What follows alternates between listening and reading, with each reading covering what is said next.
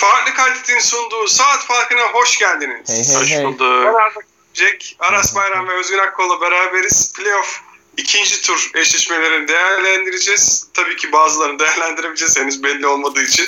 Onlarda da kim çıkabilir, kim çıkmaz onları konuşuruz. Önce Aras dedi ki en başlamamış seriyle başlayalım. Ee, iyi de dedi. Milwaukee Bucks Miami ile başlayacağız. Miami beklenenin üzerinde bir sonuç alarak 4-0 geçti Indiana'yı.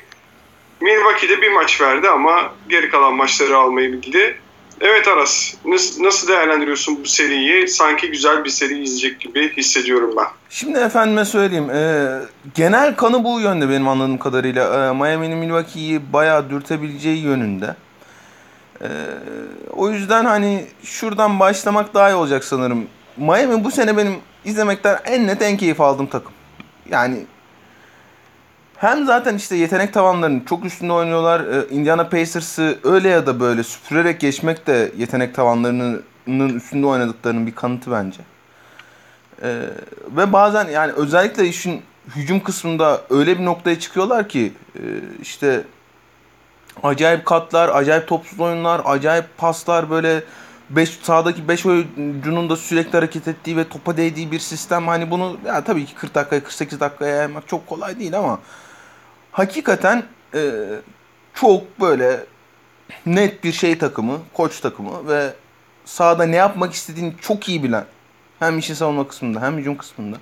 Kadro genişliği olarak da birçok farklı yere çekebileceğiniz bir yapı oluşturmuş bir takım. Bunların hepsine eyvallah. Çok çok iyi de bir ilk tur serisi geçirdiler. Hatta bana soracak olursan genel olarak Milwaukee'ye göre daha az soru işaretiyle giriyorlar bu seriye. Onları bir kenara koydum. Ama iş playoff'a geldiğinde birebir eşleşmelerde 4 ila 7 maç gidecek bir seride bazı noktalarda sizden daha iyi bir takımla oynuyorsanız yetenek olarak hele hele Milwaukee özelinde fiziksel olarak sizden daha üstün bir takıma karşı oynuyorsanız elinizde belli başlı şeyden olması lazım. Bunlar nedir? Şimdi bir. Yani Antetokounmpo'yu e, dünya üstünde fizik olarak, savunma bilgisi olarak, ayak çabukluğu olarak, e, vücut yapısı olarak belki en iyi seni savunacak 7-8 oyuncudan biri Bam Adebayo değil mi? Yani hani bu konuda e, hepimiz hemfikirizdir diye düşünüyorum. Ki işte normal sezonda Bubble öncesi e, Bam Adebayo'nun Yanis'i ne kadar iyi savunduğu malum ama Bubble'da bir tane maç oynadılar. Yanis duymuş bunları ve hani Bam Adebayo'yu parçalamak için çıktı sahaya. O parçalama seviyesinde bir e, 4 ila 7 maç beklemiyorum ben Yanis'ten. Ama birebir de Bam Adebayo'nun Yanis'i savunduğu noktada sizin ideal olarak bir tane de çember savunucunuz olması gerekiyor. Çünkü Yannis'in, toplu Yannis'in karşısında işte 36 dakika, 30 dakika kaç dakika oynuyorsa Yannis sürekli kalması imkansız. Dolayısıyla çembere giderken de Yannis'in o bitirişlerini rahat rahat yapmaması için Yannis'in biraz kafasına girmek için Yannis'i biraz oradan uzaklaştırmak için, çemberden uzaklaştırmak için bir tane de çember koruyucuya ihtiyacınız var. Miami Indiana'yı süpürürken hatta ve hatta Bubble'da e, artık ikinci bir uzunla oynamıyor. Jay Crowder attılar 4 pozisyonuna ya da forvet pozisyonuna neyse. Dolayısıyla Bam Adebayo çemberden uzaklaştıkça ekstra bir çember koruyucuyla durmuyorlar sahada. İkincisi Miami'yi e, pardon Milwaukee'yi işin savunma kısmında zorlamak için de şeyde gördüğümüz üzere Orlando Magic serisinde özellikle ilk maçta gördüğümüz üzere ki seri boyunca da aslında e, Orlando'nun en iyi oyuncusu ve çok çok iyi bir seri geçirdi. Nikola Vucevic tarzı e, ikili oyunu devrilerek değil üçlük çizgisinin gerisine çıkarak oradan hem şut tehdidi hem pas tehdidi yaratan bir oyuncuyla bitirmeniz gerekiyor. Brook Lopez şey yapmasın diye. E, çembere düşüp çember savunmasını iyice sertleştirmesin diye. Bu oyuncu Miami'de var. Öbürü de Miami'de var. Şunu kastediyorum. Hem e, Yanis'le birebir eşleşirken çember savunacak oyuncu da var. Hem de işin öbür kısmında e, Nikola Vucevic tarzı e, hem işte e, üçlük çizgisinin dışına çıkıp e, şut tehdidi yaratacak oyuncusu da var. Ama bunların hepsinin aynı anda yapacak oyuncusu yok. Sen şimdi Kelly Bam Adebayo ile başlamak isteyebilirsin ama Kelly iyi bir çember savunmacısı değil.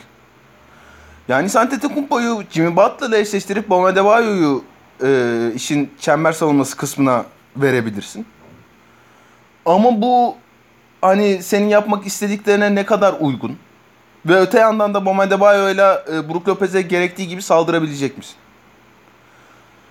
Miami bu yaptıklarını, bütün yapabildiklerini sezon boyunca, bubble boyunca, Pacers serisi boyunca bir tık, iki tık daha yetenekli topçularla yapıyor olsa atıyorum işte. Yani net örnek Kelly Olynyk'in ismi Nikola Vucevic olsa mesela. Hani iki tık daha yeteneklisi değil mi Kelly Olynyk'in Nikola Vucevic oyuncu kartında yazanlar olarak. Çok net. Onlarla yapabiliyorsa Miami gerçekten hani sadece Milwaukee'yi zorlamakta değil çok ciddi anlamda şampiyonluk adayı olmuş. Ama Miami'nin yetenek tavanının sıkıştığı bir yer olacak. Ve o yetenek tavanının sıkıştığı noktada burası olacakmış gibi geliyor bana. Hani e, zaman zaman özellikle 5-10 dakika e, maç maç içinde 5-10 dakika çok çok böyle iyi mücadele izleyebiliriz. İyi basketbol izleyebiliriz. Miami'nin çok sıkıştırdığını görebiliriz Milwaukee'yi. Ama total, total olarak 4 ila 7 maçlık bir seride ben yetenek tavanı kısıtından dolayı ve saydığım sebeplerden dolayı Brook Lopez'i e, çok kolay kolay şeyden uzaklaştıramayacaklarından, e, çember altından uzaklaştıramayacaklarından ve Antetokounmpo'yu e, birebir savunurken çember altında bir çember koruyucusu bekletemeyeceklerinden e, totalde seriyi çok fazla sıkıştırabileceklerini düşünmüyorum. Ha bu Miami'nin kötü bir sezon geçirdiği anlamına gelir mi? Gelmez. E, tam tersi. Sezonun zaten dedim işte en keyif aldığım takımlarından biri ama yetenek tavanının da üstünde oynayan bir takım bence. Ama yani genel seri olarak ben herkes kadar umutlu değilim. Seri tahminini alalım o zaman. Abi şöyle ee, mesela hani madem seri tahmin noktasına geldik bir iki şey daha söyleyeyim. Ee, Pacers serisinde Miami'nin en değerli skoreri, en efektif skoreri Goran Dragic gibi görünüyordu. Goran Dragic tarzı e, guardların işte e, tepede perde sonrası çıkışlarda etkili olan, çembere kadar gitmeye çalışan, çembere kadar gidemese bile orta mesafede e, iş yapmaya çalışan guardları engelleyebilecek net bir silah var Milwaukee'nin. Eric Bledsoe'su var mesela. Ee, Jimmy Butler hani bir maç hariç çok iyi şut atıyor gibi görünmedi. Ee, işin savunma kısmında TJ Warren'ı sağdan silerek inanılmaz katkı verdi. Ee, Jimmy Butler'ın öyle hani sağdan yani Chris Middleton sağdan silse tabii ki çok iyi olur Miami için ama e, Jimmy Butler böyle anormal şut atmadığı sürece çok ciddi bir katkısı olmayacak.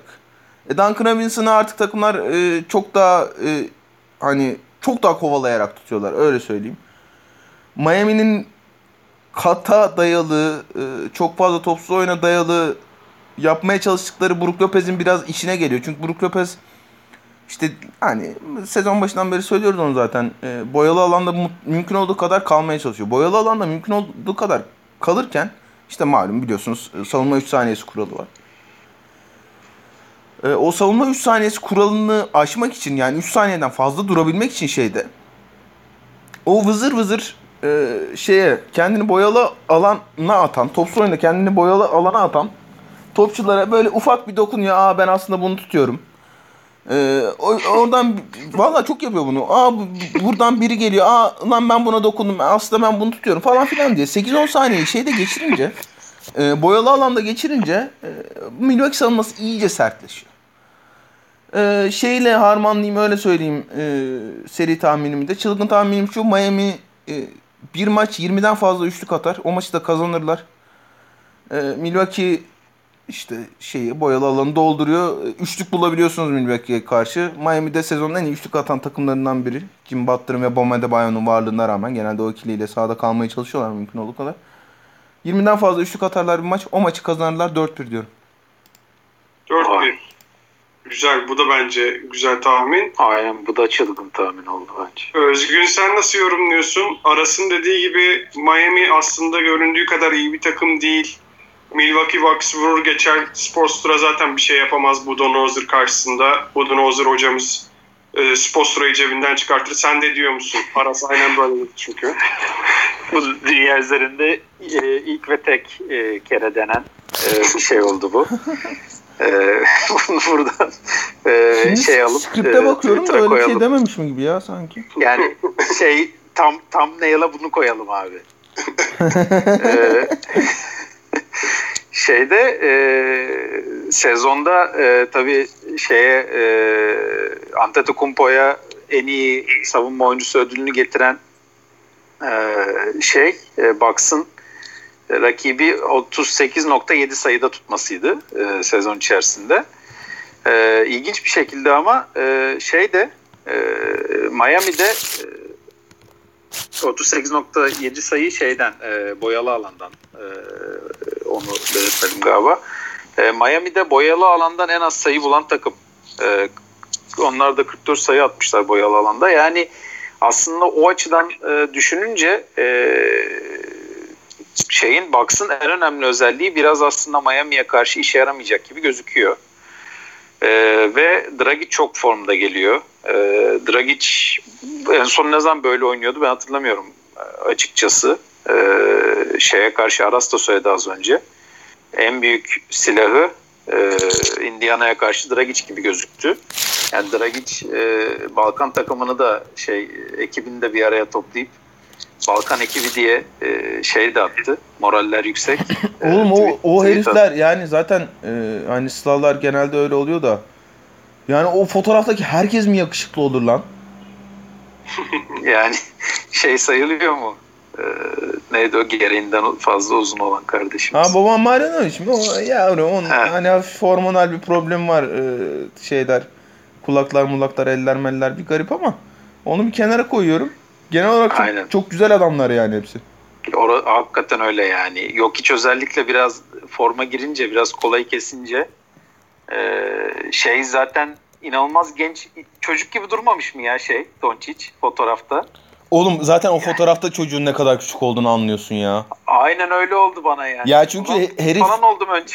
Herif top oynarken gözünde öyle bir büyüyor ki böyle bir şey ortamında sosyal ortamda falan e, koca koca adamların yanında görünce anlıyorsun çocuğun daha ne kadar küçük olduğunu. Abi tam olarak öyle oldu yani. Bu kimin çocuğu falan dedim ilk başta. Sonra baktım Doncic de ortamda falan yazılmış. Aa dedim Doncic'miş filan. Ee, hakikaten çok hoş bir fotoğraf o da e, hoşuma gitti. Ee, şey yani dediğim gibi Dragic formda. Ee, ben yani e, arasın 4-1 şeyini gerçekten çılgın e, şey olarak gördüm. Burada mesela E ESPN'in şeyine bakıyorum abi. E, milletin tahminlerine. E, Boxing 5 diyen bir kişi var sadece. İsim vermek gerekirse Andre Snellings diye bir adammış tanıyorum. E, o yüzden baya bence eğer öyle biterse baya herkes şaşıracak gibi geliyor bana. Doğruların Ee, kaderidir yalnızlık. Ee, kaç kişi, bir dakika kaç ka- kaç kişi tahmin yapmış? E, bakıyorum hemen 18. 18'de 1 mi? Vallahi öyle. Andre Snellings abim ve ben bu işten biz karlı çıkacağız ya. Artık bur- buradan buradan sonra Andre'nin adı unutulmaz. ee, şey de söyleyeyim bu arada Antetokounmpo da bu arada e, ilk turda Magic karşısında e, boyalı alandan sayı bulan e, 2017 NBA finallerindeki LeBron'dan ve 2000 NBA finallerindeki Shaquille O'Neal'dan sonra 3. oyuncu olmuş yani en çok sayı bulan. E, bu da yani çok ilginç bir dominasyon.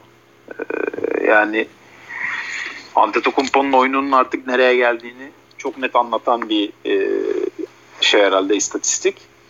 Yani o, o Antetokounmpo olduğu sürece sahada e, bu seriyi Miami geçer demeye dilim varmıyor. E, ama işte az önce bahsettiğim şeyde de bayağı bir Miami geçer diyen de olmuş. Ben şaşırdım yani. E, yani bu bahsettiğimiz Bucks takımı e, yani sezonun en iyi e, şeyini galibiyet yüzdesini yapıp ya Happy Top'u adamlar bir Magic'e bir maç verdi yani. Ondan sonra bütün maçları 15 sayı farklı aldılar. Yani o o bir maçı verdikleri günde Miami e, çok net bir şekilde geçince şeyi resmen bence o biraz insanların algılarıyla oynadı. E, Miami Indiana'yı rahat yenmişti o gün. O biraz ulan bu Miami bu Bucks'ı zorlar falan moduna getirdi herkesi. O maçı vermeseydi e, Milwaukee çok farklı bir şey olabilirdi yani bu şeyler. Herkes arasa yakın sayabilirdi yani o zaman. Onu da bir söyleyeyim. E, ama ben çok heyecanlandım yani bu bu seriye. E, Miami şeye katılıyorum bu arada. Miami hakikaten e, yeteneğinin tavanında oynuyor. E, o, o arasın şey söylediği şey çok önemli yani. Hakikaten tavanlarında oynuyor adamlar. Daha buradan sonra bir tık daha gidebilecekleri yer yok gibi ben de hissediyorum. Ee, ama ben biraz daha e, Miami'nin bu işi biraz da baksın daha yumuşak bir takım olmasından dolayı Miami'nin biraz daha dişli e, bir takım olmasından dolayı 7. maça götüreceğini düşünüyorum ben Miami'nin e, şeyi ama elinde sonunda Milwaukee e, artık eşek değildir herhalde seriyi geçer diyorum. 4-3 e, Milwaukee diyorum ben.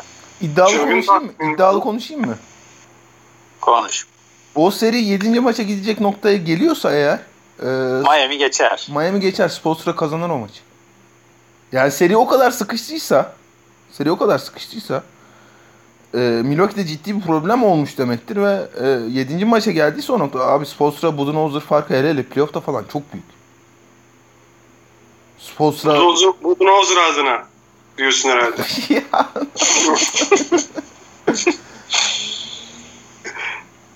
Ee, evet çılgın tahmin alalım Özgün. Valla çılgın tahmin nasıl bir çılgın bir tahminde bulunsam bir şey diyeyim yani serinin en skorer ikinci, üçüncü ve dördüncü adamı e, Miami'den çıkar diyor. Oo çok iyi. Çok iyi. Çok iyi tahmin. Ee, ben bu arada Miami tavanına yakın oynuyor diye konuşuyoruz. Evet. Milwaukee tavanına yakın oynamıyor mu? Onu düşünüyorum. Evet yani zaten Milwaukee daha iyi oynuyor da genel olarak baktığımızda istatistikleri çok iyi durumda. Ama onların da bir e, vites daha atmasına imkan yok. Bu kadar bence. Yani şimdi bakıyorum Bledsoe tabii ki e, geçen sene yaşadığı kadar sorun yaşamıyor. Çünkü bubble içinde oynandığı için Magic'e karşı büyük bir sorun yaşamadı. Ama baktığın zaman gene sene içindeki Bledsoe gibi değil. E, Chris Middleton belki biraz daha iyi oynayabilir geçtiğimiz seriye göre. Ama o da yani bence e, buna yakın bir oyuncu zaten. Özellikle son iki maç baktığın zaman 20 sayı, 10 rebound. Bu böyle zaten Chris Middleton. Ben yenilmeyecek bir takım olarak görmüyorum Bucks'ı ama tabii ki e, vurup geçecekler gibi duruyor. 4-2 diyorum ben. Yani o da spor, bir maç şeye veriyorum. E, Miami'nin savunmasına veriyorum. Bama'da Baya'ya veriyorum bir maç. Jimmy Butler'a veriyorum. Bir maçta Spostra'ya veriyorum. İki maç alırlar diyorum ama Bucks Bucks bana e, çok sağlam bir takım gibi gelmiyor sene başından beri. Yani sonunda da giderler şampiyon olurlar. Bunu böyle konuşuyorum ya. Valla doğu finallerinde hakikaten çok sağlam bir takım olmadıklarını göreceğiz gibi duruyor. Ama tabii e, onu ileride konuşalım. Bu arada şeyi de söyleyeyim.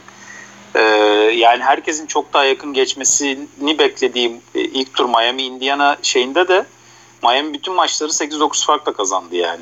Hiçbir maç hani yakın bile bitmedi.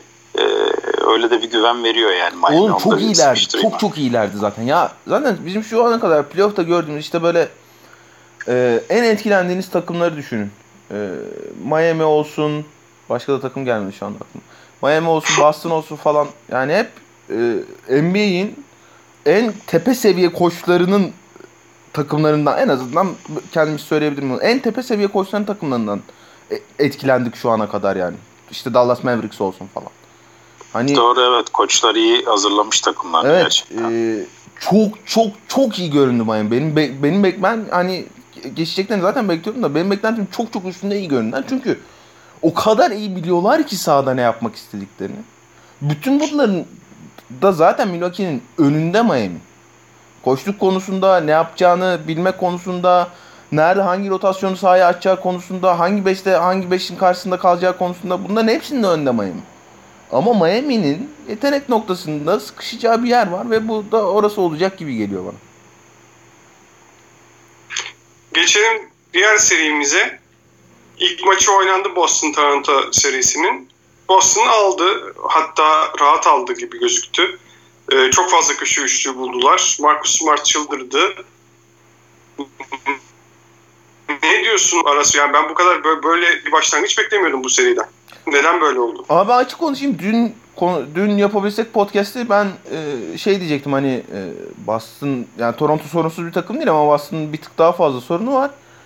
Ee, genel olarak da işte rotasyon derinliği ya da işte rotasyon kalitesi sebebiyle Toronto'yu bir adım önde görüyorum diyecektim. Yani benzer bir noktaya çıkabiliriz çünkü e, ilk maçta ilgili hani böyle acayip acayip şeyler yapmaya gerek var mı? Çıkarımlar yapmaya gerek var mı bilmiyorum. Çünkü bu maalesef hani dünyanın en güzel şeyi değil. Çünkü işin analiz kalitesi kısmını, e, oyunu oyundan aldığın keyif kısmını biraz düşürüyor olabilir. Bunu anlıyorum ama çok maçta gördük bunu özellikle playofflarda bu sene.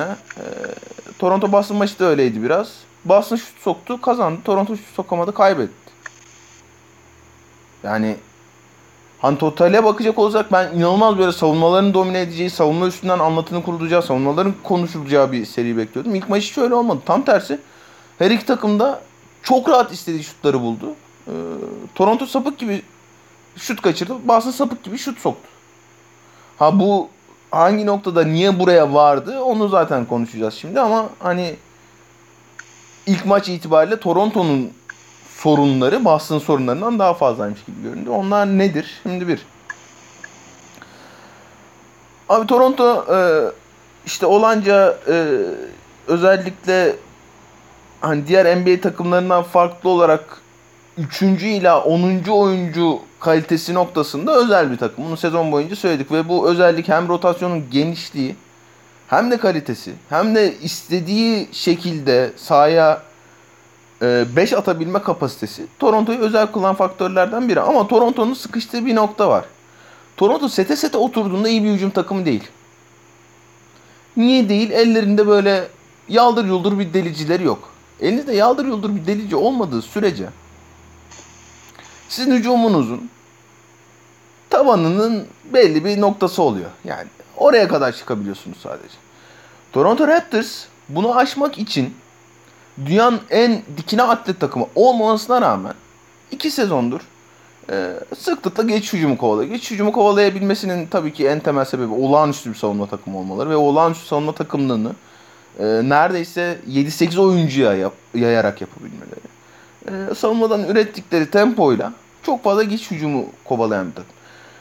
Toronto geç hücumu kovalarken öte yandan da Boston geçişi en iyi savunan takımlardan biri ki hani dünkü maçta da gördük. Ee, geçen sene yani işte ördükleri o duvarın neredeyse bir benzerini çok çok farklı tarzda oynuyorlar. Çok çok farklı tarzda bir takım olmasına rağmen e, Toronto'ya da ördü. Çünkü Toronto'nun penetrecisi olmadığı için geçiş hücumunda da hızlı hücumda da çembere mümkün olduğu kadar yaklaşmama, yaklaştırmamaya çalıştılar. Bu çembere yaklaştır, yaklaşamama işi artı geçiş hücumunun da çalışmama işi. Ha bak şunu da söyleyeyim. Geçiş hücumunda pozisyon buldu Toronto. Özellikle üçlük buldu. Ama sokamadılar.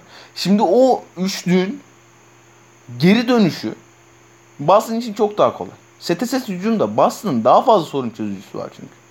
Kemba Walker da sorun çözer sana. Jason Tatum da sorun çözer sana. Hani yani 8 tane isim sayacakmış gibi başladım farkındayım ama. Şeyden iki fazla ama yine de. Toronto Raptors'tan iki fazla. Ee, geçiş hücumundan da sayı bulamayınca şimdi bunu, bunu böyle çok uzun uzadıya anlatmayacağım. Ee, daha bizim çocukları Lucky Weed'de dinlemedim ama e, Fed daha çok seviyor bu tür şeyleri. O anlatmıştır diye tahmin ediyorum. Ee, onu da hani e, daha böyle de, derin detaylı analiz e, seven dinleyicilerimize de şey yapmış olalım. E, önermiş olalım. Abi NBA'de basketbol artık hücum topla boşluğa saldırma. Savunmada o boşluğu ne kadar kapatabildiğinle alakalı.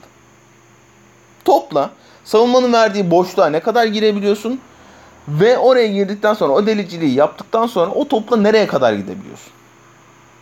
Boston o boşlukları sezon boyunca hatta iki sezon iki sezondur en hızlı kapatan takım. Dolayısıyla yani şey bile olsa işte Fred Van Fleet bu maç yaldır yuldur çem, çembere gidebildi dediğim bir noktaya bile gelsen bunu yine 30-35 dakikaya yayman hiç kolay olmayacak senin. Çünkü Boston'ın inanılmaz hızlı ayakları özellikle forvetten ortaya doğru yapabildiği baskı o boşlukları kapatabilme hızları hakikaten çok farklı bir seviyede. Boston savunmasını özel kılan o zaten. E Nick Nurse ne yaptı? Pasla girmeye çalıştı içeri. Pasta girmeye çalışırken de çoğu zaman Pascal Siakam'ı high posta, mid posta ya da low posta oturtmaya çalışır. E orayı da hani şey olarak e, fiziksel olarak, atletik olarak, güç olarak savunacak çok fazla silah var elinde Boston. Jalen Brown'la savundular, Semi Ojeleye ile savundular, Marcus Smart'la savundular. Ve Pascal Siakam hiçbir şey üretemedi oradan. Üstüne üstlük bu işin sorun çözücüsü Pascal Siakam gibi görünüyor Toronto için. Ki Nick Nurse bilerek gitti ona zaten doğal olarak. Ee, ama Pascal Siakam şeye, şeye girdiğinden beri, Bubble'a girdiğinden beri çok kötü oynuyor. Şimdi Özgün küfreder az sonra. Ee, şey dönem boyunca, karantina dönemi boyunca 4 ay şey almamış, top almamış eline. Kendisi söyledi bunu. Topa değmemiş yani. Ben işte hani basketbol oynamak yerine NBA Türkiye oynadım diyor. Ve görülüyor da belli oluyor da yani. Dün mesela kaçırdığı bir iki tane tur- turnike var. Evlere şenlik. Evlere şenlik. Olacak iş değil. Ha ama şunu söyleyeyim. Mesela dünkü maçta Robert Williamson, Sam, Sammy Ojeley'nin, Brad Wanamaker'ın olduğu, hele hele ikisinin olduğu dakikaları kötü geçti Toronto. Onları kötü geçme lüksü yok Toronto'nun. Sen Sammy Ojeley'i cezalandıracaksın. Brad Wanamaker'ı cezalandıracaksın. Robert Williams'ı bir, bir kez daha cezalandıracaksın değil mi? BDSM'e doğru gidiyoruz çünkü. Hani Toronto'nun rotasyon kalitesi tam da o tür oyuncular sahadayken işlemeli zaten. Brad Wanamaker'lı dakikaları falan oynayamaması lazım Boston. O 10 dakika 15 dakika dinlendirememesi lazım Kemba Walker'ı Brad Stevens. Robert Williams şimdi Robert Williams aa işte abi çok atlet uçuyor kaçıyor çocuk ve işte hücumda da pick and roll tehdidi ya. Tamam çok güzel bunların hepsi çok güzel. Ama Robert Williams sahadayken Nick Nurse'un yapabileceği bir tane bir şey var mesela. Sen e, Marc Gasol, Pascal Siakam, Serge Ibaka üçlüsünden e, iki tane uzun atmayı, atmak istiyorsun mümkün olduğu kadar. Ki Marc Gasol, Serge Ibaka'yı bile denedi dün beraber. Ufak bir zona oturdular. E, iki tane hakikaten üst düzey savunmacı gardı şeye koyarak, tepeye koyarak. Sonra da oturdular ve biraz şeyden çıkardı e, Boston'ı. Çok azıcık o 9'a indirdiler ya farkı ikinci çeyrekte. Çok azıcık ritimden çıkardı. Ama Robert Williams oyundayken sen e, Pascal Siakam'ı 5'e çekebilirsin. Pascal Siakam'ı 5'e çektiğinde ve yanlarında işte OG Anunoby, Norman Powell, Kyle Lowry, Fred Van Fleet'le kaldığında sen hücumun zaten tavan. Senin sahaya atabileceğin en iyi hücum 5'i o. E, cezalandır Robert Williams'ın oynadığı dakikaları. Dünyanın en zor şeyi değil bu. Ha anlıyorum şundan çekiniyor Nick Nurse çünkü Brad kontrası var buna. Pascal Siakam 5'te kaldığı anda Enes Kanter'i atacak sahaya. Enes Kanter e, olanca defolarına rağmen hani bu kısa 5'i cezalandırabileceğiniz uzunlardan biri. Ve bir kontra silahı olarak hala değeri var NBA'de. İnanılmaz hücum rebound tehdidi çünkü. Bundan mı korktu, bundan mı çekindi bilmiyorum. Savunma daha sert olsun diye e, illa Ibaka ya da Marc Gasol'den birini ben sahaya atayım mı istedi bilmiyorum. Ama bunu biraz görebiliriz. Bu bir. İkincisi e, Pascal Siakam'ı roll'a da sokmadı. Yani toplu olarak da roll'a sokmadı. Perdeci olarak da roll'a sokmadı. Şimdi Boston çok hazır posta giren oyuncu, posta topla giren oyuncuyu savunmaya. Ki o dakikalarda bile bence çok kötü fikir olmasına rağmen o dakikalarda bile Toronto'nun e, hücum aksiyonları çok yavan kaldı. Pascal Siakam'a top girdikten sonra hiçbir şey yapmadılar. Topsuz hamle yapmadılar. Sadece Pascal Siakam'ın orada bir şeyler üretmesini bekledi. Ama şunu da söyleyeyim. Ben bir ee, Boston'ın işte Ojele, Wanamaker ve Robert Williams gibi görünüyor. Ee, ilk beşinden sonra atacağı üçlü. O üçlüyle ilk maçtaki kadar sahada kalabileceğini falan düşünmüyorum. Ojele'ye falan şut soktu abi o yani. Hani bunun devamlı olmasının çok mümkünatı yok. Tamam hani şey belki şey diyebilirsin. Ya işte Toronto savunması zaten köşe üçlüyü veriyor yapı olarak. Ee, hani bir yerden vermek zorundasın artık NBA hücumlarını savunurken. Bir noktada işte savunman ya ben bunu veriyorum demek zorunda. Ee, Toronto'da köşe üçlü veriyor. Evet işte Marcus Smart da bir şütör olarak çok geliştirdi kendini. Ya zaten Jalen Brown uçuyor kaçıyor bilmem ne. Ee, Tatum zaten malum.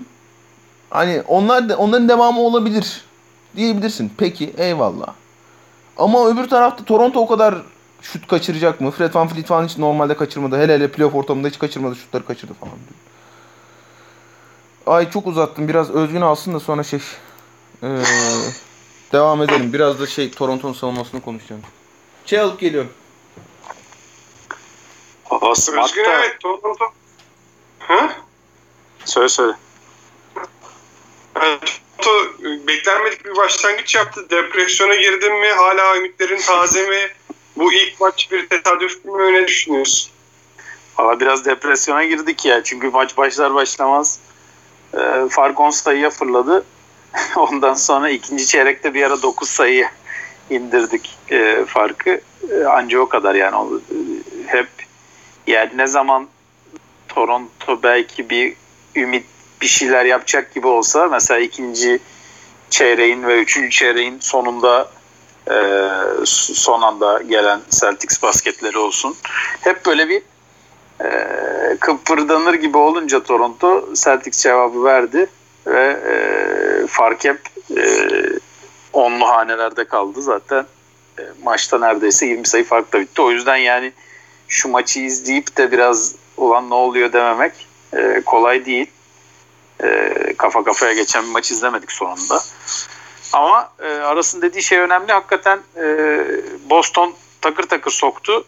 Toronto sokamadı yani. Aslında e, o o çok güzel özetledi yani maçı hakikaten. E, ve bu maça bakınca da şeyi mesela net bir şekilde görebiliyorsun yani. E, Boston ne kadar 5 kişilik bir takım. E, Toronto'da e, işte 8 kişi hatta gerekirse 9 kişiye kadar gidebilecek bir rotasyonun olduğunu e, çok net gösteriyor. E, o yüzden yani ümidimizi e, kaybetmedik tabii ki. Ama biraz e, şok oldu yani bu ilk maç e, bu, bu kadar farklı geçmesi ve böyle bitmesi biraz e, soğuk su etkisi yaptı yani. Peki Siakam için ne diyeceksin? Yani Bubble başladığından beri biraz beklenenin altında kal- kalıyor sanki. Bu Vallahi maçta da öyle bir beklenin. Ne diyorsun? Bek beklenenin altında kalıyor demek hakikaten sugar coating gibi oluyor. Ee, yani Siakam'ın artık bu takımın bir numaralı yıldızı e, olması lazım. Yani birçok maçta da öyle gerçekten. Hani şu anda Lavri de tamam çok formda ama e, Siakam'ın artık e, yani bu, bu takımın e, şeyini e, hücumunu özellikle alıp götüren oyuncu e, olması gerekiyor. O olmadığı zaman yani dünkü e, maçta felaketti Siakam. E, ondan önceki maçlarda Nets karşısında mesela çok kötü üçlük attı. Yani e, Siakam böyle oynarsa zaten hiç şansımız yok. Orası kesin yani. E, o yüzden yani dediğin gibi Siakam'ın biraz beklentilerin altında kaldığını söylemek e, gerçekten çok tatlı bir şekilde e, bu mevzuyu ortaya koymak oluyor. E, özellikle de dünkü maçta felaket oynadı yani. Yani rebound bile almadı yani. O kadar da e, olmaması lazım. Siakam biraz daha kendini vermesi lazım bu işe. Ibaka çok iyiydi dünkü maçta. Belki takımın Lavri ile beraber e, ayakta kalan iki adam onlardı. Ama e, yani o kadarla olmayacağı kesin ya. Bu takım her zaman Van Fleet, Lowry, Ibaka, işte Siakam'dan e, yüzde yüzünü alacak. Onun üstüne işte Ananobi'den, Norman Powell'dan filan gelenler de ek olacak yani. İşte şey nasıl e, bench nasıl 100 sayı attı son şey maçında. E, Nets maçında. Hani öyle bir e, şey olması lazım. O zaman bu takımın e, gerçek kimliğini görüyoruz ve o zaman e, Celtics'le başa çık- çıkabilir bu takım. Yani Celtics'te Hayward'ın yokluğu e, biraz şey gibi yaptı hani Hayward olsaydı belki çok daha herkesin ortada bekleyeceği bir seriyi Hayward'ın yokluğu biraz daha ya aslında Toronto bu seride e, avantajlı filan mevzusuna getirdi ama yani takımların arasındaki fark o kadar net değil. O yüzden e, bu tip şeyleri e, Raptors'ın şey yapamaz yani. Bu böyle işte Siakam'ın böyle kötü performansını falan e, diğer oyuncular kapatamaz yani arayı. Kaç kaç diyorsun seriyi? Valla ben yine 4-2 mi diyeyim. E, Toronto'muz kazanır diyeyim. E, biraz da taraftarlığımızı yapalım. E, ama yani yani Siakam böyle oynayacaksa gerçekten hani şeyde benim 4-2'de biraz çılgın tahminine dönüşebilir yani. Çılgın tahminin var mı peki? Vallahi daha çok çılgın bir tahminle gelemedim. Sen ya ne, ne şu diyorsun seriye? önümüzdeki, önümüzdeki 5 maçın 4'ünü Toronto kazanır bayağı çılgın bir tahmin aslında. Ee, biraz Evet. ben e, naçizane Özgün Ben- çıl pardon Özgün çılgın tahmin düşünürken e, ben şey biraz da Toronto'nun savunmasından bahsedeyim. Toronto işte malum hani genelde en kötü ihtimal 4 tane elit savunmacıyla duruyor sahada. Ee, ki hiç kullanmadı işte Ronde Aldis Jefferson, Chris Boucher falan da girince e, genelde 5 taneyle de durabildi oluyor. Hani plus savunmacı artı sahaya artı getir, getirmeyecek tek savunmacısı belki Norman Powell ki o da hani böyle e, bütün maç planınızı üstüne kuracak kadar da kötü bir savunmacı değil. Şimdi bir e, özellikle Semi Ojeleye oyundayken Semi Ojeleye falan savunmasına gerek yok Toronto. Hiç yani Semi Ojeleye o attığı üçlü müşlü atamayacak bir daha seri boyunca muhtemelen. 10 dakika sağda kalıyorsa Semi Ojeleye. Semi Ojeleye'yi savunmayacak Toronto. Basitçe 4 kişiyle geri kalan e, pardon 5 kişiyle geri kalan 4 basın oyuncusunu savunmayacak. Yani. O bir. İkincisi e, sezon içinde de ilk maçta da Toronto savunmasında elit seviyeye çıkamamasının çok temel bir sebebi var Boston karşısında. Nedir? Abi Kemba Walker roll'a çok uzaktan başlıyor. Neredeyse e, yarı sahanın 2-3 adım içinden başlıyor. Tyce'ı oraya kadar çıkarıyorlar. Ve Marc Gasol'ü e, ben hani daha önce bize çok soru geliyordu ya işte NBA nereye gidecek, nereye gitmesini bekliyorsunuz falan filan diye. Ben hani naçizane anlatmaya çalışmıştım NBA savunmalarının boyları uzayacak diye. Tam olarak da bunu kastediyordum. Yani neredeyse işte e, yarı saha çizgisinin 2-3 adım içine kadar savunmak zorunda kalacak takımlar. Ya tamam yani peki hani senin istediğin savunma o sürekli topun karşısında bir adamla kalmak istiyorsun. Bunu anlıyorum. O boşluğa saldırmamasını istiyorsun. Bunu anlıyorum ama yapabileceğin iki tane şey var. Bir Marka Gasol'ü o kadar tepeye çıkarmana gerek yok. Bugün yani bir tane şey denk geldi. Ee, böyle Caps denk geldi. Fred Van Fleet savunuyor işte Kemba Walker'ı. Ee, abi Fred Van Fleet perdenin üstünden geçiyor. Ta şeydeler böyle e, işte dediğim gibi yarı sahanın 2-3 adım içindeler. Üstünden geçiyor şeyin Fred Van Fleet perdenin. Marc Gasol de neredeyse top seviyesine kadar çıkıyor. Çıkma abi. Damian Lillard savunmuyorsun ki. Stephen Curry savunmuyorsun ki. Kemba Walker atabiliyorsa şeyden üçlüğünü e, logodan, logonun oradan üçlük atabiliyorsa atsın. Şeye yenildim dersin yani. Kemba Walker'ın logodan attığı üçlüklere yenildim ben bu maç dersin. Üç tane üçlük attı herif logodan. Ben ne yapayım bu herif deliymiş dersin yani. Öyle bir durum yok hani Kemba Walker bir atar, iki tane atar, üçüncü atamaz. Seriyi döndürür. Çıkarma Marc Gasol'ü oraya kadar. Şş, ama şu bence daha makul. Marc Gasol'ü Marcus Smart'la eşleştirip Pascal Siakam'ı Daniel Tice'la eşleştirip o ikili oyunu hani şeyden de korkmuyorsan eğer e, Switch'te bile savunabilirsin. Eğer şeye çıkacaksan top seviyesine çıkaracaksan uzununu Kemba Walker seviyesine çıkaracaksan uzununu en azından çabuk ayaklı biriyle çıkarırsın. Yani Daniel Tyson, Pascal Siakam'a kurduğu fiziksel üstünlük işte hücum ribandı tehdidine falan yenilmezsin çünkü. Eğer birebir o eşleşmeden korkuyorsan. Bu şunu da sağlayabilir Toronto için. Abi sen Toronto'ysan iki tane şey yapmak istersin. Boston ilk beşiyle durabildiği sürece sahada. İki tane şey yapmak istersin. Bir, Kemba Walker'dan Kemba Walker'ın elinden topu çıkarıp Marcus Smart'ı bir karar alıcıya dönüştürmek istersin. İki, e, Jason Tatum'un üzerine baskı kurup Jalen Brown'un topu yere vurmasını istersin. Jalen Brown kendini olağanüstü bir e, 3 oyuncusuna dönüştürdü. Hele ayakları kurduğunda, köşede meşede falan e, cidden üst düzey şutör şu anda. Ama topu yere vurduğunda hala zayıf.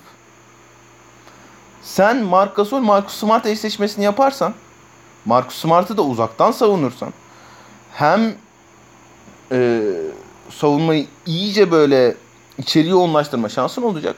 Hem de Marcus Smart olur da bir iki tane şut kaçırırsa Marcus Gasol'ün uzaktan savunduğu Marcus Smart bir iki tane şut kaçırırsa Marcus Smart'ı da bir karar alıcıya dönüştürürsün. Ha Marcus Smart kötü pasör falan değil. Ama işte bu tür playoff serilerinde belli başlı noktalardan senin de vermen gerekiyor. Kemba Walker'ın topu elinden çıkarabilmesi için Marcus Smart'ın bir karar dönü- karar verici dönüşmesini istersin. Ki Nick Nurse e, sezon içinde de normal sezonda da geçen sene playofflarda da e, benzerlerini hiç korkmadan yaptı. Ben en önemli ikinci maç hamlesi olarak e, o özellikle tepedeki ikili oyun savunmasını e, değiştireceğini düşünüyorum. Ki o bile işlemezse abi bunlar şey değil yani e, Marc Gasol böyle inanılmaz profesyonel hakikaten çok çok iyi bir takım oyuncusu. Oynamak zorunda değil abi. Marc Gasol'ün çok fazla iş yok bu seride. Anlıyorum işin özellikle hücum kısmında hücumun tıkandığında Marc Gasol'ün perde tehdidi, e, handoff tehdidi falan filan bunlar çok değerli. İşte bir pas istasyonuna dönüştürmek istiyorsun onu. Ama abi Marc Gasol de bazen yani o bomboş kaldığı şutları öyle bir atmıyor ki. Çok kararsız kalıyor böyle ne yapacağını bilemiyor falan. At gitsin abi. Geçen sezon playofflarda evet elbette e, Fred VanVleet'in işte çocuğu doğduktan sonraki dönüş, dönüşüm çok önemliydi şey için. E, Toronto Raptors için. Ama esas kopuş noktası bence Marc Gasol'ün Milwaukee maçında çatır çutur atmaya başladığı şeylerdi, şutlardı. At abi onları yani hani korkacak bir şey yok. Olma, olmuyorsa da için iki kısmında da olmuyorsa, savunmada da hücumda da olmuyorsa da e, çok fazla şey var, alternatif var şeyin e, Toronto'nun. Ama ben esas olarak yani ikinci maç itibariyle o tepe ikili oyun savunmasını değiştireceğini düşünüyorum şeyin e, Toronto'nun ve e, onu da ciddi fark yaratabileceğini düşünüyorum seri boyunca. Sen kaç kaç dedin şimdi? Ben dünkü maçı görmeden 4-2 diyecektim. Toronto diyecektim. E, şimdi 4-3 Toronto diyorum. Şunu da söyleyeyim. e, yani hani ilk maç itibariyle Toronto'nun daha fazla sorunu var gibi göründü. Ya tabii ki işte 20 sayı fark yiyen bir takım için gayet normal bir çıkarım. E, tespitimizi yapalım dedik naçizane.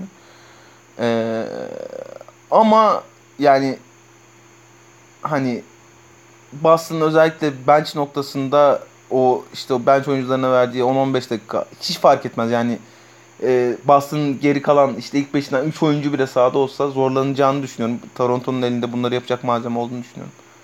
E, 4-3 Toronto diyor. Ben çılgın tahmin yapacak mısın? E, çılgın tahmin yapayım. E, Pascal Siakam serinin en skorer 4 oyuncusundan biri olmaz. Wow. Ve 4-3. Fena. Ve 4-3 Toronto kazanır. Düşün, Vay be. düşün işte ne kadar iyi bir takım Toronto'muz. Çok derin. Ee, ben Toronto kazansın istiyorum. Çünkü Milwaukee ile Boston eşleşmesi baya hani heyecansız olur benim için. Açıkçası. Kolay geçer gibi geliyor Milwaukee. Ama Toronto olursa biraz daha heyecan yaşarız diye düşünüyorum. O yüzden Toronto kazansın istiyorum. Ben de hadi gerçekçi olsun 4-3 diyeyim. Ee, 4-2 diyeceğim ama bir iki maç kazanırlar herhalde. 4-3 olsun. Toronto olsun diyelim. Siz pardon siz Milwaukee, Miami, Milwaukee Miami serisine ne dediniz? 4-2 dedim ben. 4-3 dedi Özgün. Ha tamam. Ee, olağanüstü podcastçilik yapalım mı siz, siz de şimdi? Yapalım. 44. dakikayı dayız daha batıya geçmedik. Ee, yarın durumunuz nedir? Batıyı yarın yapalım mı? Kestane kebap acele cevap. Hayır. Hayır bir de soru almışsınız. Sorular da var. Evet işte şimdi- Ha, e, bir azıcık Philadelphia konuşalım. Ee, işte malum Brett Brown kovuldu movuldu. Soruları alalım kapatalım Batıyı yarın yapalım diye düşündüm. Tamam. Olur. Uyar. Tamam. Ee, Philadelphia evet. Ee, çılgın tahminim. Ha çılgın tahmin buyurun. İlk, ilk maç itibariyle e, Celtics 17 üçlük atmış. E, yani sokmuş. E, Estağfurullah. Toronto 13'lük sokmuş. Geri kalan bütün maçlarda e, Toronto Celtics'ten çok üçlük sokar diyorum. Çok güzel tahmin. Totalde mi her maçta mı? Her maçta. Her aynen. maç. Tamam. Totalde zaten çok net fark olur arada da. Yani totalde rahat bir 30 falan e, daha fazla atmış olur Toronto. Üf. Öyle kazanacağız diyorsun. Hadi bakalım. Anca öyle kazanırız diyor. evet, Brett Bo- Brown niye kovuldu? Çok saçma bir soru oldu ama. Yo abi şöyle yani hani e, Philadelphia'nın içinde bulunduğu korkunç durumun bir numaralı sorumlusu Brett Brown değil. Değil yani hani hatta böyle böyle şimdi sıralamaya kalksak dörde falan yazarım ben sanırım. Abi bu takım dedi ki ya dedi ben dedi Tobias Harris'te Al Horford'da dünyanın parasını gömeyim elimde Joel Embiid varken dedi. Biri 4, biri 4.5 bunların. Elimde Joel Embiid var 5. Ben Embiid'in gittiği yeri hiç anlamıyorum. Benim elimde Joel Embiid varken 5 numara pozisyonunda. Ben Simmons varken 4.5 pozisyonda ki bunlar e, hani bir arada ne kadar iyi oynadıkları da meçhul. Bundan da çok emin değilim. Benim elimde bu iki adam varken ben bunların üstüne bir yapı dizayn etmek istiyorken Tobias Harris 4 olan Tobias Harris'e 4.5 olan Al Horford'a dünyanın parasını gömeyim ben dedi bu takım. Hiçbir guard yok ortada. İşte Shake Milton'la, Quick Milton'la falan oynamak istiyorsun. Ben Simmons olmayınca. Sonra diyor ki millet ya işte millet dediğimde ben çok diyorum bu arada Brett Brown kötü koç. Ya tamam Brett Brown kötü koç eyvallah da. Yani bu takımın bir numara sorunu Brett Brown asla değildi ama şu işte Elton Brand geçen sezon başında şeye geldi. Ee, takımın başına geldi. Bu tür GM değişikliklerinde takım beklentileri karşılamayınca yeneceğimin ilk gittiği nokta şey olur. Koçuk olmak olur. Ha totale bakacak olursan Tobias Harris'in kontratını alacak bir tane deli yoktur NBA'de şu anda. Al Horford'un kontratını alacak bir tane deli yoktur NBA'de şu anda. Ve işin garibi yani hani pıtır pıtır guard falan bulabilecekken yerden öyle bir şey de yapmadı Elton Brand. Şimdi Trey Burke'i izledik Dallas'ta işte. E, Philadelphia'daydı Trey Burke. Trey Burke süre almaz mıydı şu takımda? Allah aşkına ya. Süre almaz mıydı Trey Burke? Yağdırırdı tabii ya. İlk 5 bile çıkabilirdi. E, yani, Abi bir de Simmons yani zaten sakatlık teşne bir adam. Hani şey olsa çok büyük sürpriz olsa Simmons'ın oynamaması. Hani belki bir derece anlarsın orada Simmons var filan diye de. Yani çok enayilik ya. Abi iki şimdi yollamak. diyorlar ki işte Joel Embiid de işte posta topu indiremeyi indirmeyi beceremedi Brett Brown. Abi yani bir 3 metreye post girişi pası atacak oyuncusu yoktu elinde Brett Brown'un. İkincisi ya, abi posta topu almak posta topu almak her şeyden önce ne iş biliyor musun? Ya işte fiziği e, şeyi böyle işte sırtına adamı almayı yüklenmeyi falan onlar uzun boyu uzun boyu işte parmak hassasiyet falan onların hepsini geçtim. Geçtim onlar zaten hani defakto geliyor zaten. Abi biraz bak biraz istek istek her şeyden önce istek. Abi Joel Embiid istemiyor ki posta pozisyon almak. O fiziksel mücadeleye girmek istemiyor ki. Hay posta top alıp yüzünü dönmek istiyor Embiid. Götüne Daniel Tice'ı alıp götüm götüm şeye girmek istemiyor ki. Alçak posta girmek istemiyor ki. Hiç mücadele etmedi iyi post pozisyonu almak için. Hiç sıfır. E tembel perdeci bir yandan. Ne iş söylüyorum? Ee, şeyde dipte bir iki tane cross screen yaptırdı. Özellikle ilk iki maçta. Hani iki oyuncunun birbirine e, alçak posta şey yaptığını, perde yaptığını düşünün. E, oradan ya işte şey yakalamak istersin, mismatch yakalamak, ters eşleşme yakalamak istersin. E, ya da uzun oyuncunun e, ayağı şeye girecek şekilde, boyalı alana girecek şekilde post pozisyonu almasını istersin. Abi Embiid anlamamış mesela onu. Öyle bir şey olduğunu falan farkında değil çocuk yani. İstemiyor çünkü. Öyle bir mücadeleye girmek istemiyor. Millet de kızıyor ya işte ilk maçı son 7 dakikasında Embiid'e posta pozisyon. Ya Embiid posta pozisyon almak için ne yapmış? Ne yapmış yani? Posta top sokacak oyuncun yok. Posta pozisyon alacak oyuncun yok. Sonra Brett Brown, Brett Brown. Ya tamam yani ben hani herhalde şu son 2-3 sezondur şu programda en çok gömdüğümüz koçtur Brett Brown. Ama bu takım derdi Brett Brown değil. Simmons'la Embiid'i çalıştırmak için. Aa bak bu aslında Tobias Harris'le Al Horford'a gördüğümüz kontratlar çok da kötü değil dedirtmek için bir hangi koçun bilmiyorum artık. Hangi koçun bir senesini daha hiç edecek şey. Philadelphia. İmkansız bu yapının işlemesi ya. İmkansız. At bak yani en kolay bulunan şey bak tekrar söylüyorum. Serbest oyuncu piyasasında en kolay bulunan şey guard. At buraya takıma 5 tane daha guard at. Olmaz abi. Olmaz yani.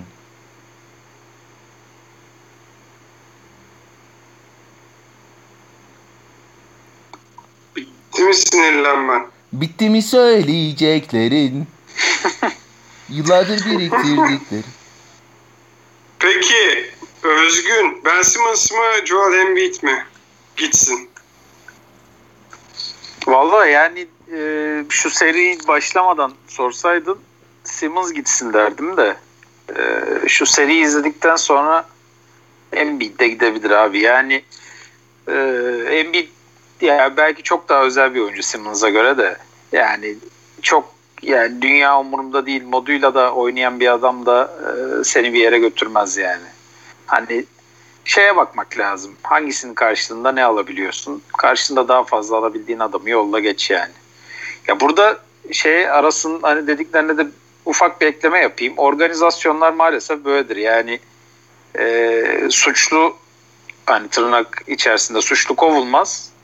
E, kovulabilecek kim varsa o kovulur. Yani e, birinin şeyine bizim Türkiye'de de olduğu gibi yani işte tren kazası olur. Kim var abi burada? Aa, treni süren adam varmış.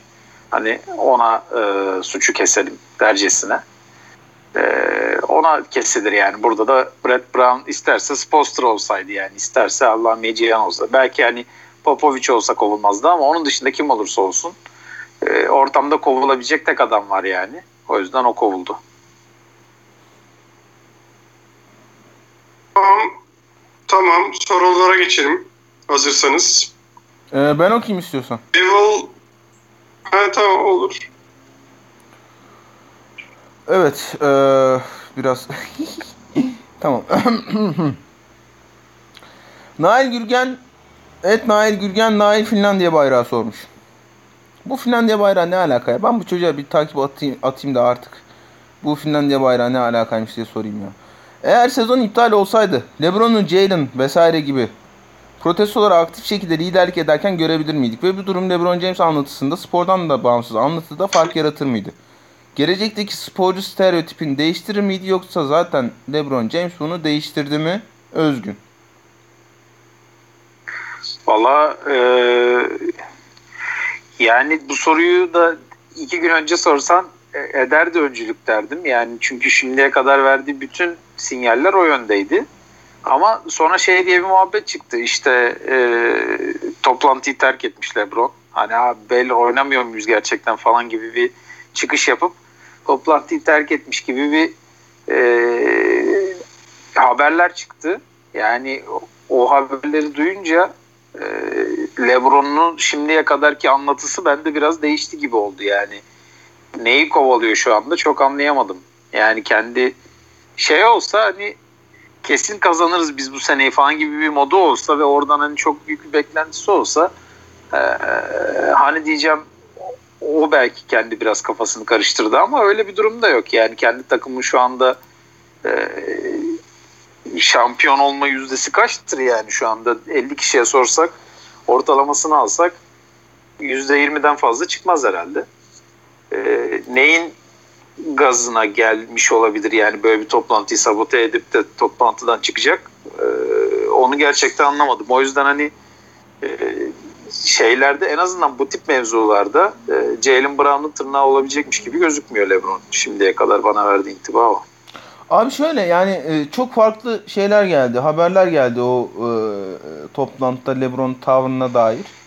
Önce bir e, şey anlatısı sunuldu bize. İşte diğer takımlar oynamak oynamaya devam etmek istemiş. Oynamaya devam etmek isteyince Lakers'la Clippers çok sinirlenmiş ve toplantıyı terk etmişler. Ya bu bana Önce öyle dendi. evet yani bana o kadar hani görür görmez o kadar garipsedim ki çünkü yani her şeyi bir kenara bırakıyorum. O- Oyuncular çok özel bir iş yapıyorlar. Oradaki platformu mümkün olduğunca değerlendirmeye çalışıyorlar. E, boykot işi hani e, spor yani hele hele bizde falan karşılaştırdığında o iki günlük boykot işi bizim e, Türkiye'deki 20 yıllık kazanımlarımızı 20'ye katladı yani. E, ama yani hani total olarak bakılacak olursa insanın kafasında ya işte hani tamam da ben buraya top oynamaya, şampiyon olmaya geldim. Burada da bizim böyle platformumuz var. Sesimizi çok çok iyi duyurabiliyoruz. Hani doğru düzgün başka spor müsabakası da yok ortada şu anda. İşte beyzbol sezonu falan başladı Amerika'da eyvallah ama NBA playoffları tabii ki hani daha ciddi ağırlığı var.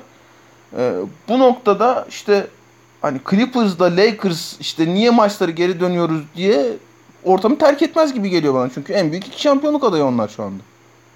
O zaten bir saçmaydı. Sonra şey dendi. Ee, Stephen A. Smith'e de hani ne kadar güvenilir bilmiyorum ama çok böyle hani tepeden bakan bir tavırda konuşmuş LeBron. Ee, özellikle işte genç oyuncular falan sinir olmuş buna dendi. O, o da bana çok mantıklı gelmedi. Çünkü abi bir yani LeBron tabii ki çıkıp konuşacak orada. Hani LeBron konuşacak, Chris Paul konuşacak, Carmelo Anthony konuşacak. Hani işin veteranları konuşacak. İki bu genç oyuncuların %80'i %90'ı e, hani LeBron'u inanılmaz idolize ederek büyü- büyü- büyümüş insanlar. Hani oradan da böyle ya işte ben LeBron'a sinir oldum falan gibi bir ortam olduğunu zannetmiyorum. Yani işte şey dendi sonra o hani biraz daha akla yatkın. Ya işte bir planımız programımız yokken ortada Milwaukee Bucks kimseye sormadan niye boykot etti? Bizim buradan kazanımımız ne? diye bir şey olmuş olabilir hani özellikle veteran tayfada. Özellikle LeBron, James, Chris Paul tayfada. Yani bu işi konuşup öyle yapsaydık ve ikincisi de hani bundan sonraki şeyimiz, planımız nedir? Bunun üstünden yürüseydik diye bir sinirlenme durumu olmuş olabilir. Bence o hani bütün o gelen şeylerden o daha makul gibi görünüyor. Jalen gibi protesto aktif şekilde liderlik eder. Abi protestolara aktif Jalen protestolara, Jalen Brown protestolara aktif şekilde liderlik ederken e, LeBron James Los Angeles sokaklarında Anthony Davis'te bisiklet sürüyordu. Yani eder mi, etmeli mi, etmek istiyor mu bilmiyorum. Eder mi bilmiyorum, etmeli mi, etmeli bana soracak olursa. LeBron James şu anda spor camiasının en çok söz dinlenen adamı. Ee, tamam Instagram postları tabii ki önemli. Ee, Instagram postları atmak işte GOAT anlatısı için çok önemli olduğunu düşünen bazı insanlar var. Ama yani hani sahada görür müyüz, görme, görür müydük, görmez miydik LeBron'u o kısmını bilemeyeceğim. Arda bir şey söylemek ister misin? Yani Kopernik diz çöktüğü zaman arkasında durmadı LeBron. LeBron'u bekliyordu. Herkes LeBron ne yapacak, destek olacak mı diye bekliyordu. Olmadı. E Çin'de Daryl Morey'nin arkasında durmadı. Çin'i destekledi. İşte orada bilmediğimiz şeyler var. Çin haklı gibi bir şey dedi. Yani LeBron James aslında liberal Amerikan politikasının yansıması, demokrat e, politikacıların yansıması bir e, işte diyorlar ya spor imamı bilmem ne imamı. Obama'nın da spor imamı LeBron James gibi düşünebiliriz. Ya onların görüşü neyse o. Ben de o tayfayı çok sevmiyorum açıkçası. Demokratları iki yüzlü buluyorum ve e, Cumhuriyetçi tayfaya, Trump'ın tayfasına çok yakın buluyorum. Ya onların içinden Bernie'ci çıkmaz. Yani devrimci, bir şeye liderlik edecek bir insan çıkmaz. Olan e, düzeni korumaya yönelik insanlar bunlar. Yani bunlardan yenilikçi bir şey beklemek e, saçmalık olur yani. Yenilik istemiyorlar çünkü. Olan düzeni korumaya e, yönelik insanlar. Kısaca. Deyip geçebiliriz. Mustafa Uzun et Mıstıf Uzun'un Ee, Fed 2 nokta. Toronto'yu elersek şampiyonluk şansımız var. Arma 2 nokta. Playoff'ta yenilmez duran bir takım göremiyorum. Yani ya Fed'le Arma çok kötü konuşmuşlar. Çünkü şöyle yazmış Mustafa. Fed, Toronto elersek şampiyonluk şansımız var. Arma playoff'ta yenilmez duran takım bir göremiyorum. Yazmış. Umarım Fed, Fed'le Arma böyle yapmamışlardır podcast'i. Ee, neyse ama ana fikri anladınız. Boston'ın bu savunma ve hücum performansı sürdürdüğü takdirde 7.5 kişiyle Havers'ız şampiyonluk şansı nedir? Ya şeyi anlıyorum. Hakikaten yani e, ya Toronto'yu elersek oradan bir üstüm üstünde geliriz. Milwaukee zaten sorumlu takım. E, oradan da bir çıktık mı e, hani Clippers'da da işte Duck Rivers, Mark Rivers var bir sıkıştırır mıyız? Yani evet hani böyle sıradan şey yapsan işte e, yüzde 40 yüzde 30 böyle yüzde 25 falan filan gibi geliyor. Ama işte toplamları ne oluyor? Yüzde 3 mü oluyor Özgün? 13, 25. Toplamadım. Yüzde 3 oluyor herhalde. Yani evet. Şampiyonluk şansı yüzde 3 Boston'ın. Olur mu? Olur. Hani yani tamam Toronto... Bence çok mantıklı ya. Ben az önce Lakers'a %20'yi geçemez dedim. Boston'da %20. Ne ara dedin yüzde 20 geçemez diye? Dedim ya lan. Ben yok muydum? Hayır. %40'a denk geliyor. 50 kişiye sorsak 20'si Lakers kazanır dedi. Demedin mi sen?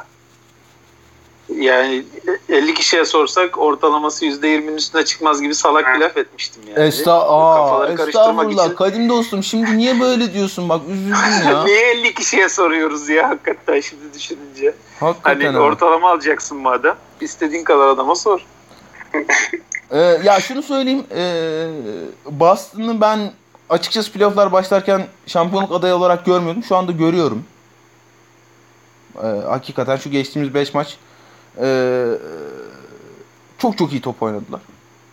Ama ya tamam yani şey de söyleyeyim hani Toronto serisiyle ilgili bile yanılmış olabilirim. Ama ya Milwaukee'nin fizikselliği karşısında Boston'ın durabileceğini ben pek düşünmüyorum açıkçası ya. Çok Ya ha söyleyeceğim. şey de var ya Boston'ın oynadığı topun verdiği e, güven kadar diğer takımların oynamadığı topun da Tabii, biraz tabii. hani Orası muhakkak. o etkisi var.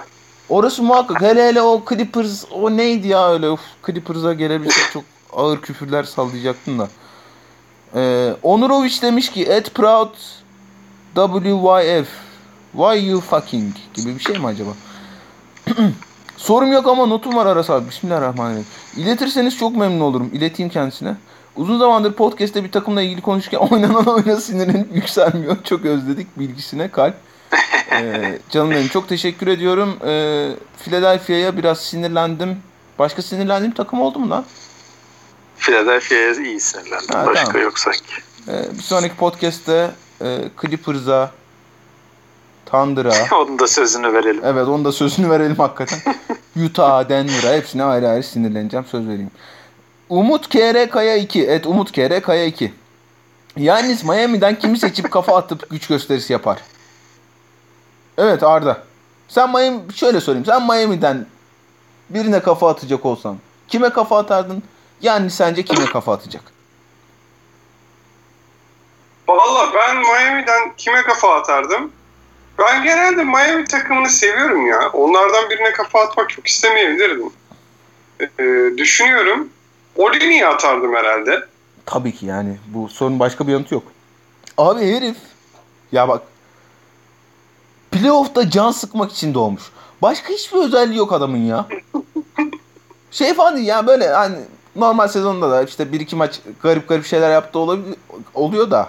Ve yani bir basketbolcu olarak Kelly Olynyk'in bir numaralı özelliği ne desen şey derim ben. Playoff'ta can sıkar derim. Güzel özellik aslında. Bayağı 10 sene götürür seni NBA'de yani. E, tabii canım hiçbir şey yapamıyorsa adam sakatlıyor ya. Ya evet. Akko senin kafa atmak istediğin biri var mı Miami'de? Ya benim istediğimden çok hani Dragic belki en e, bana sıkıntı çıkarmayacak adam olur gibi düşündüm bir an. Ama o da Balkan fotoğrafı geldi sonra aklıma.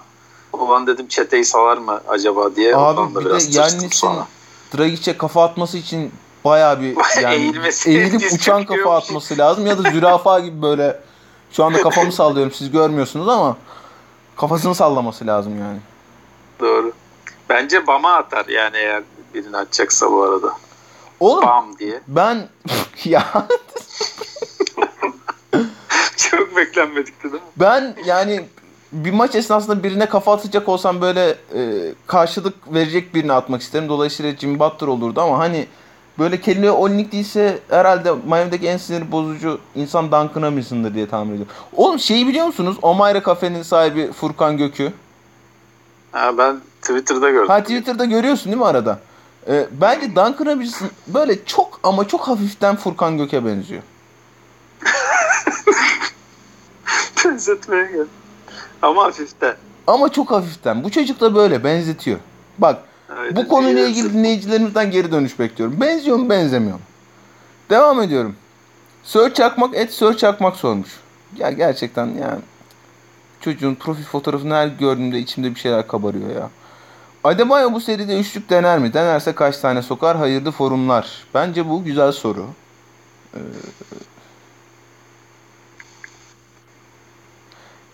İlk en azından ilk maç deneyeceğini düşünmüyorum ben. Hani bunu niye sorduğunu da zaten aslında uzun uzun konuştuk şeyde podcast'in başında. En azından ilk maç için deneyeceğini düşünmüyorum. Ama başka çaresi kalmazsa Miami'nin elinde. Ve işte Kelly Olynyk'le ya da Myers Leonard'la çok fazla kalmak istemiyorlarsa sahada. En azından ikinci maç itibariyle ilk maçı kaybederlerse ikinci maçı itibariyle bir iki tane deneyeceğini ve e, şey bulursa, isabet bulursa e, Spoelstra'nın Adebayo'dan devam etmesini isteyeceğini düşünüyorum. Ama seriye başlarken ana oyun planı olarak Adebayo'nun bir üçlükçüye dönüşeceğini düşünmüyorum en azından ilk maç için. Ahmet at AD for 3 Miami Heat'te Eric Spoelstra gibi maç st- stratejilerinde esnek olan bir koç olduğunu göz önüne alırsak Miami'nin savunmasının bu seride belirleyici nokta olacağını düşünüyorum. Sizce Bucks yine geçen seneki Raptors serisinde maruz kaldı sınırlamayla karşılaşır mı? Ee, uzun uzun konuştuk Ahmetciğim. Umarım şey olmuştur, yeterli olmuştur senin için. Ömer et Ara Kara Keviç sormuş. İyi akşamlar, iyi yayınlar abiler. İyi akşamlar canım. Aras abiyi çok çok öpüyorum canım benim. Ben de seni öpüyorum. Gecenin 03.30'unda duman altı odalarda gözleri ucuz şaraptan kızarmış biçimde NBA izleyen derdoları bir yorum gelir mi? Şimdiden teşekkürler. Abim canını yerim.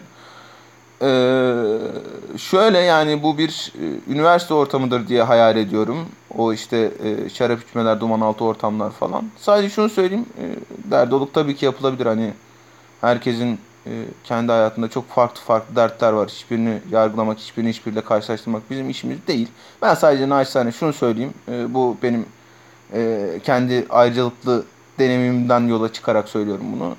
Üniversite hayatınızın kıymetini bilin. E, 4 senede okul bitirmek dışında sizden başka hiçbir beklentinin olmadığı, hiçbir sorumluluğunuzun olmadığı yılların değerini bilin e, diyorum naçizane. Ve sigara içmeyin. E, yani içmeseniz daha iyi tabii. Salam Ecre, DSC Luka. Öncelikle selamlar. Playoff yapan takımlar arasında en kötü koça sahip takım hangisidir? İyi yayınlar. Arda ne diyorsun? Kovuldu. Brett Brown mu diyorsun Özgün sen? Hmm. Arda sen ne diyorsun? Red Brown güzel. Düşünüyorum şimdi bakıyorum takımlara. Donovan hocam da iyi bir seri geçirmiyor aslında. Felaket seri geçiriyor. Yani onun dışında çok bir şey gelmiyor aklıma. Nate McMillan'ı belki sayabiliriz. Ama adil olur mu emin değilim. Michael Malone denebilir belki. Abi o ne yapsın ya? Takım hakikaten çok kötü yani. Ya, falan. o o Magic takımın orada işi yok ya. Magic mi şeyi diyor lan Den- Denver'ın koçunu diyor. Tamam pardon. Magic e, Clifford'la karıştım. Denver, Ya- Denver diyor. Bir- Çok kötü deyince de Denver'a olan dedim ayıp ediyor Denver'a diyor. Yok yok yok. Ben Donovan'la Brett Brown arasında kaldım. E, ama Brett Brown tabii ki yani 4-0 çok büyük bir hayal kırıklığı. Ben Brett Brown diyeceğim buna ama şey e, Doug Rivers'ın da Billy Donovan'ın da Michael Malone'un da daha kötü seri geçirdiğini düşünüyorum ilk turları itibariyle. E, Brett Brown şey Rivers özellikle en iyi takıma sahip olan en kötü koç gibi duruyor şu. Evet aynen öyle. Efendime söyleyeyim. denizbarışfb.gmail.com et F. Gürcan sormuş. Biraz da Celtics diyelim mi? Bu dar kadro olayı nasıl halledebilir Brett hocamız? Ya Brett hocanın e, şeyi çok yani oyuna hakimiyeti hakikaten çok çok başka ya.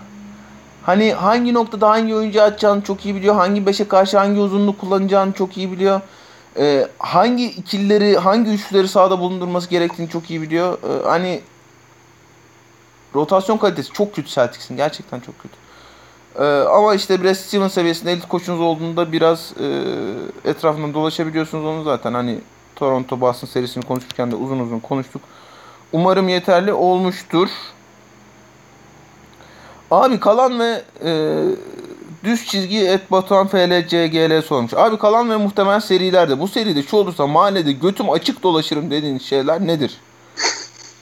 Ya şimdi mahallede götü açık hani dolaşmakta sıkıntı yoktu. Bizim mahallenin köpeği çok. Ee, severler de beni sağ olsunlar ama götümü açık görürlerse ısırırlar mı diye bir korkmadım değil. Kalan serilerde ne olursa. Hı hı. Evet Özgün. Mesela Toronto elenirse götün açık dolaşır mısın sizin mahallede? Elenirse değil de mesela 4-1 falan biterse dolaşırım. Arda sizin mahallede de e, götü açık dolaşılmaz ha. Dolaşılmaz da bu arkadaş sanki e, nasıl götlerini açtırabilirim saat farkı ekibinin. sanki yani Valla az kalsın götlemeden podcast bitiriyorduk hakikaten. Aa. Bu soru iyi geldi o yüzden. Aa lütfen. Can suyu gibi geldi. Asla, asla bu- böyle bir şey izin vermezdim zaten. Ee, ne olursa götümü açarım. Hadi söyle söyle. açmam. Sen açmazsın tamam.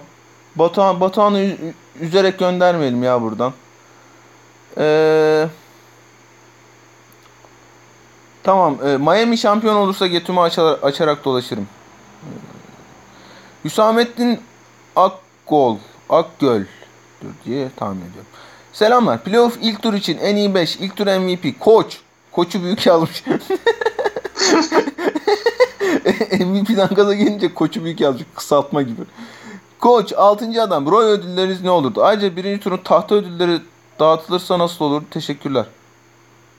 Tahta ödülü ne demek ben anlamadım ama. İlk tur e, en iyi 5 söyleyeyim. E, Kawhi Leonard, Luka Doncic, Jamal Murray, Donovan Mitchell, LeBron James. Oldu mu? Kesin Çok birini, iyi oldu. kesin birini unuttum ama. Ya illa illa olacak Evet. da. E, Çok güzel oldu. Koç Spolstra diyeceğim. Altıncı adam Schroeder diyeceğim. Çaylak John Morant yoktu. Zion Williamson yoktu. Tyler Hero diyeceğim. Hey kardeşim benim. Olur mu? Olduğu kadar artık. Yani illa ki unutmuşumdur. Devil, Devil V2 at Jack J. Blue. Sorun yok. Aras abiye selamlar. Canım benim. Aleyküm selam. Çok teşekkür ederim. Tarık Buğra da altına yazmış ki et ARWF Society. Aras abime bir selam da benden. Umarım iyidir her şey yolundadır. Umarım beni kıskanıyorsunuzdur şu anda. Bütün selamları ben aldım bugün. Umarım korona şeyi negatif çıkmıştır. Ee, çıktı bu çıktı benim korona testim negatif çıktı bu arada. Ee, M çilek. Çilek emojisi. Et 8 salisi. Aras bro canım. Şanlı Celtics'i neden çok gömüyorlar? Celtics'in Six konuşulsun. Konuştuk canım. Çok teşekkür ediyoruz. Ee, ne? Kyle Lowry'nin Tolga the Godless Socialist Immigrant. Kyle Lowry'nin Boston serisi öncesi yaşadığı sakatlığın sebebi burada geçen programın burada geçen program götünün çok övülmesinden kaynaklanan nazar olabilir mi? Abicim yani bu şunu çok net söyleyeyim. Benim göte nazarım değer. Zaten işte e, renkli gözlü, renkli gözlü bir tipim. Öyle göt möt övdüğümde o, gö- o göte illaki nazarım değer. Çok doğru. Kyle Lowry'nin sakatlanmasının sebebi saat farkında götünün övülmesidir. Rorschach at my face, my face. Boston Celtics'in Toronto'ya karşı hem seeding maçlarında hem de birinci maçta çok üstün bir oyun oynaması. Neye bağlıyorsunuz? Celtics'in Pascal Siakam ve Toronto hücumuna karşı etkisi Brad Stevens'ın underrated olduğunu göstermez mi? Yılın koç konuşmalarının adı bile geçmedi. Brad Stevens'ın underrated olduğunu düşünmüyorum. Brad Stevens kötü koç diyene rastlamadım. Elit seviye koçlar arasında yazmayan da yoktur diye tahmin ediyorum. Yılın koçu tartışmalarında bir koçun isminin geçip geçmemesi e, o koçun underrated, overrated ya da herhangi bir şekilde rated olduğunu göstermemeli. Ne ne hani ne koçlar o iç- o ödül için adı geç. Ne koçtan o ödül için adı geçmedi. E, hiç önemli bir ödül değil yani e, söz konusu. Koçluk becerisi olduğunda. Haftanın oyuncusu gibi bir şey aslında. Yani abi, abi, evet yani şey o e, hangi takım beklentileri daha fazla aştı bu yani. hani. Yani. E, işin öbür kısmında uzun uzun konuştuk. Umarım yeterli olmuştur. E, diyelim dinleyicimize. Enes D.K at Fox Eastblood. Tilki Doğukan. Doğukan Tilki. Enes Enes Doğukan Tilki. Bence arkadaşımızın ismi. Doğruysa lütfen bana bir şey atsın. Ben şimdi aslında dedektiflik yapmış gibi hissettim kendimi. Alkış emojisi atsın. Ha olur. Clapback. Toplumsal olayların yansımaları dışında son podcast'ten beri playoff'lardaki size en çok götünden bıçaklanma hissi veren olay neydi? İyi yayınlar. Abi benim şey savunması ya. Ee, Denver Utah maçındaki savunmalar özellikle ikili oyun savunmaları her zaten sürekli ikili oyun oynanıyor. O maçta ne zaman e, bir ikili oyun oynansa ben götümden bıçaklanmış gibi hissediyorum. Ee, arkadaşlar işin doğu kısmıyla ilgileri ilgili soruların yanılmıyorsam hepsini yanıtladık. Şu anda 23.37 saat. En azından bu saate gelene kadar hepsini yanıtladık diye düşünüyorum. Ee, Batı için soruları da yarına bırakmış olalım. Ee, podcast'ı yarına bırakmış olalım. Kadim dostlarım Arda Karaböcek, Özgün Akkol ekleyecek bir şeyiniz var? Hı. çok iyi bir bilgi vereceğim. Süper lan. Çok seviyorum senin verdiğin çok iyi bilgileri. Bam Adebayo'nun e, formasının 13 olmasının sebebi Bam'ın B'sinin 1-3 gibi yazılabiliyor olması yüzde 90 ihtimal. Ve e, handle'ı da Bam one of one. Acaba ne demek istiyor bu handle'la? Bu, bunu da size ödev olarak veriyorum. Yarına çalışın gelin. Tamam gerçekten çalışacağım bu konuya. Ee, efendim e, umarım yarın görüşmek üzere diyelim. Bugün Doğu'yu konuşmuş olduk. Herkese sevgiler saygılar öpüyoruz. Hoşçakalın. Hoşçakalın.